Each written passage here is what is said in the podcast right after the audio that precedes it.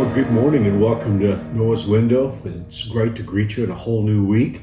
You know, in the last few days, I've just been thinking a whole lot about living in the last days. And so all of our Noah's Windows this week are kind of going to kind of focus on that. I mean, some of it will be about prophecy, other parts of it will just be about the, the challenges of living in these times.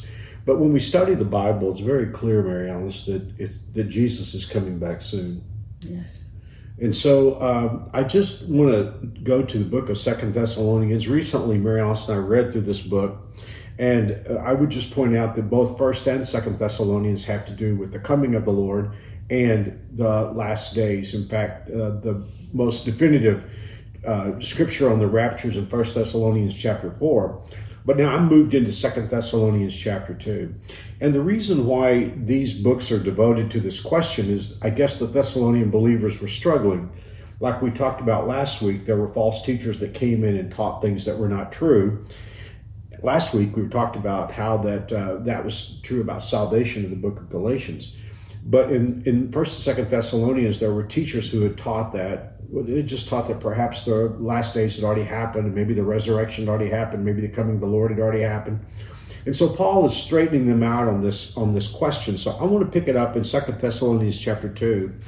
Uh, he said, "Don't be so easily shaken or alarmed by those who say the day of the Lord has already begun." That would be referencing the tribulation period. Don't believe them, even if they claim to have had a spiritual vision, a revelation, or a letter supposedly from us. Don't be fooled by what they say. For that day will not come until there is a great rebellion against God and the man of lawlessness is revealed.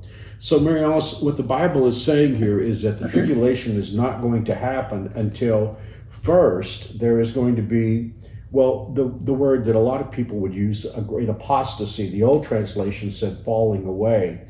So, evidently, right before Jesus comes and before the tribulation begins, before the Antichrist begins, there's going to be a wholesale departing from faith in God. Which aren't we seeing that today in in uh, in America for sure? But well, what troubles me is we're seeing it in the American church. Yes, because there are so many preachers that.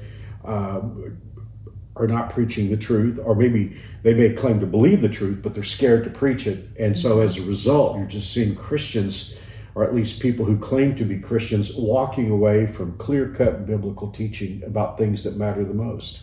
And that reminds me, too, as we've been reading both here and in the Old Testament, that um, people tend to follow their leaders and the grave responsibility that leaders have to continue to preach the truth. But what we're seeing is, as you were mentioning, a lot of leaders deconstructing mm-hmm. or walking away from their faith or teaching something that's some kind of a hybrid. It's hard to even understand. Well, that word deconstructing is a popular word now. I mean, obviously, it's got a broader context, but in in terms of uh, faith, you know, it seems like all, almost uh, every week I'll open up a Christian publication. I'll find out this Christian music artist is deconstructing, no longer believes in God, no longer believes in Jesus Christ as the way to heaven.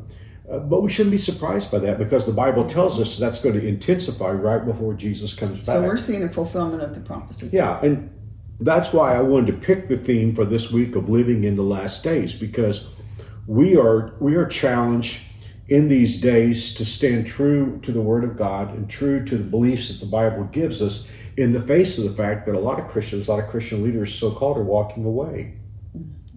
Well, let me just pick this up again. Paul says, don't, don't believe that the tribulation has come yet. It won't happen until there's a great apostasy, a great rebellion against God and then the man of lawlessness is revealed. That's a term that references the Antichrist, the one who brings destruction. And then it goes on to explain a little bit more about what he's going to do. But here's where I want to go with today's Noah's Window Mary Alice. In verse 5, it says, Don't you remember, Paul said, that I told you all about this when I was with you? And you know what is holding him back, for he can only be revealed when his time comes. For this lawlessness is already at work secretly and it will remain secret until the one who is holding it back steps out of the way. Then the man of lawlessness will be revealed. And then it goes on to say, but Jesus will deal with him. And that's at Armageddon, you know, when, when uh, the Lord comes back. And of course, he will destroy the Antichrist. But uh, there are two things that stand out to me because there's, there's, there's two characters in this in this drama that's playing out in the last days. First of all, there is the one who is holding the Antichrist back mm-hmm. and holding the tribulation back, and that person is the Holy Spirit, right? Right. So as long as the Holy Spirit is holding him back, he can't take the scene. But we're not going to be here after the Holy Spirit quits holding him back. Yeah, you're, time, you're going right where I, what I was thinking, and I know you're probably thinking too, is the reason the Holy Spirit is here holding him back is because he indwells us. Right. And when we're gone, he won't be here. That's to, right. To restrain anymore. That's right. And so, really, although the Holy Spirit is the one who is actually holding him back, the Holy Spirit is the administrator of the church. And so, mm-hmm. consequently, as long as the church is here, then the tribulation cannot begin because the Antichrist can't come to power. And I think this really elevates our purpose in this time, in this place, as the church, in yeah. this hour.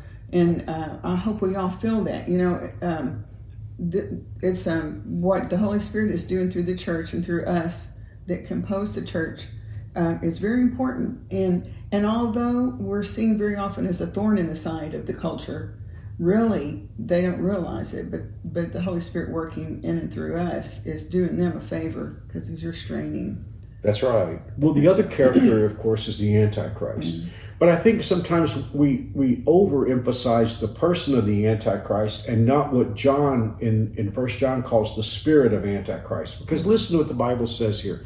This lawlessness is already at work secretly and it will remain secret until the one who is holding it back steps out of the way. So, so consequently, what we read from this is that the spirit of Antichrist, as John calls it, is already at work in our world, but we see it growing and proliferating. I'm intrigued with the, the concept here of it being secretly because in our age it doesn't seem to be very secret in the sense that the the Satan and his agenda seems to be bolder and and uh, just more in our face than ever before. Well, I think what the Bible means by secret here is that people don't attach it yet to the person of Antichrist mm. as it being his agenda. But you are correct. I mean, it's very obvious. But I mean, when we look at the things that we're looking at in America today, we, we, we couldn't have imagined these things 20 years no. ago, even. I mean, no. if you look at, you know, the gender issue, I mean, you and I were just talking to a New Spring uh, couple who were talking about their girl going to a party and another girl coming up to her. And we're talking a young child, like eight years old. And saying, you know, you can be a boy. Yeah. And so, I mean, all this stuff is just so bizarre and insane, but it all goes back to what the Bible says. This yeah. is part of the last stage. Another thing that keeps coming back to me, and I guess I keep thinking about a song, but um, we've heard the references over and over that another sign is violence filling our land. Mm-hmm. And, and, and the Lord tells us that's coming too. And, and I could never have imagined the violence that we currently have in our culture. It's you know, just unimaginable. it's just it's terrible. I mean, right before we began, I was just reading a news article about an elderly person who was beaten and dragged in New York City just because of a robbery. But that happens every day, pretty mm-hmm. much. We were just seeing that. And the Bible talks about in the last days people being without feeling. Right. You know, because there was a time when there was, I mean, even criminals had some sense of. Uh, of the value of life. But there is no not not today. But I mean, yeah, I mean, I was just I was thinking when I was in Greek in college, looking at the word without feeling. It's just one word. It means the inability to even emote or or feel, and that's part of our time. And we're seeing that. That is so obvious. There is a desensit whatever that word is, people are desensitized. You know, it's bad enough now, but imagine what the world's going to be like five minutes after the uh, rapture when all the people who have faith in Jesus Christ and of course, the restraining effect of the Holy Spirit's taken out of the way. No wonder those seven years are going to be worse than the, the world's ever known.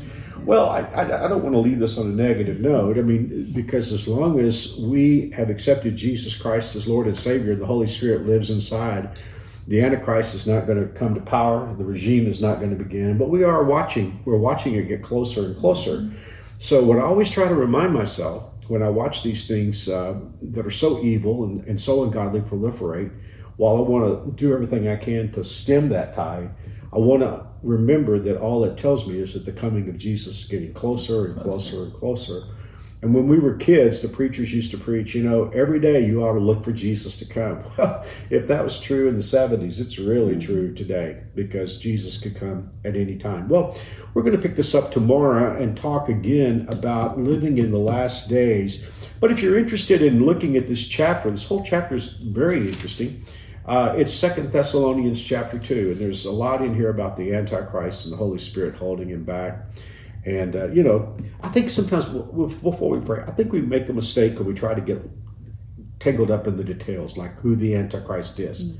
Well, I don't know, and I'm not going to know. And it doesn't really matter. It, it doesn't matter. It's the spirit of lawlessness. It's Satan's agenda. But the important thing is that Jesus is going to win. You know, mm-hmm. Uh, I remember there was a handyman who clearly didn't have a great education, and he was uh, he was uh, just a janitor. I, I was janitor, I guess, and and someone came to him and saw him reading a Bible and uh, was kind of making fun of the fact that he might not have the best education in the world and, and asked him, you know, do you understand that book? He said, yeah, I do. He said, well, tell me what that book means. He said, Jesus wins, you know. Yes, so he had a great education. he was right. a brilliant man. Pray for us, Mary Alice. Yes, let's pray. Father, we're so thankful that you have chosen us to be here at this time and in this place. And I pray that you just help us, Father, to be faithful. Help us to be faithful, to stand firm for you, to teach our children and our grandchildren who you are, and um, to, to see many come to know you as we continue to teach truth. And I just pray that you would uh, just help us to be faithful in this hour. Give us peace and comfort, knowing that uh, we are here for that reason and that we don't need to be fearful. And I pray that you just give us courage and strength each and every day. Thank you for the promise of your coming. We're so looking forward to that time when Jesus sits on the throne. And what a wonderful time that will be. Help us to be faithful right now, even today, Father, as we see um, more people brought into your family. And we'll just give you the honor and the praise. As we think about all the people that are watching or listening to Noah's Window today, I pray that you just be with them. I know so many are facing difficulties and perplexing situations and challenges in their health and in their finances. And Father, I just pray that you would draw each and every one close to you.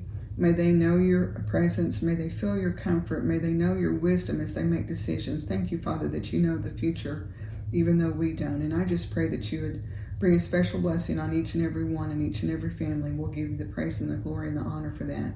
And all these things, Father, we ask in Jesus' name. Amen. Amen. Well, thank you for joining us today on Noah's Window. I hope you have a wonderful day and We'll see you tomorrow. God bless. See you soon. Bye.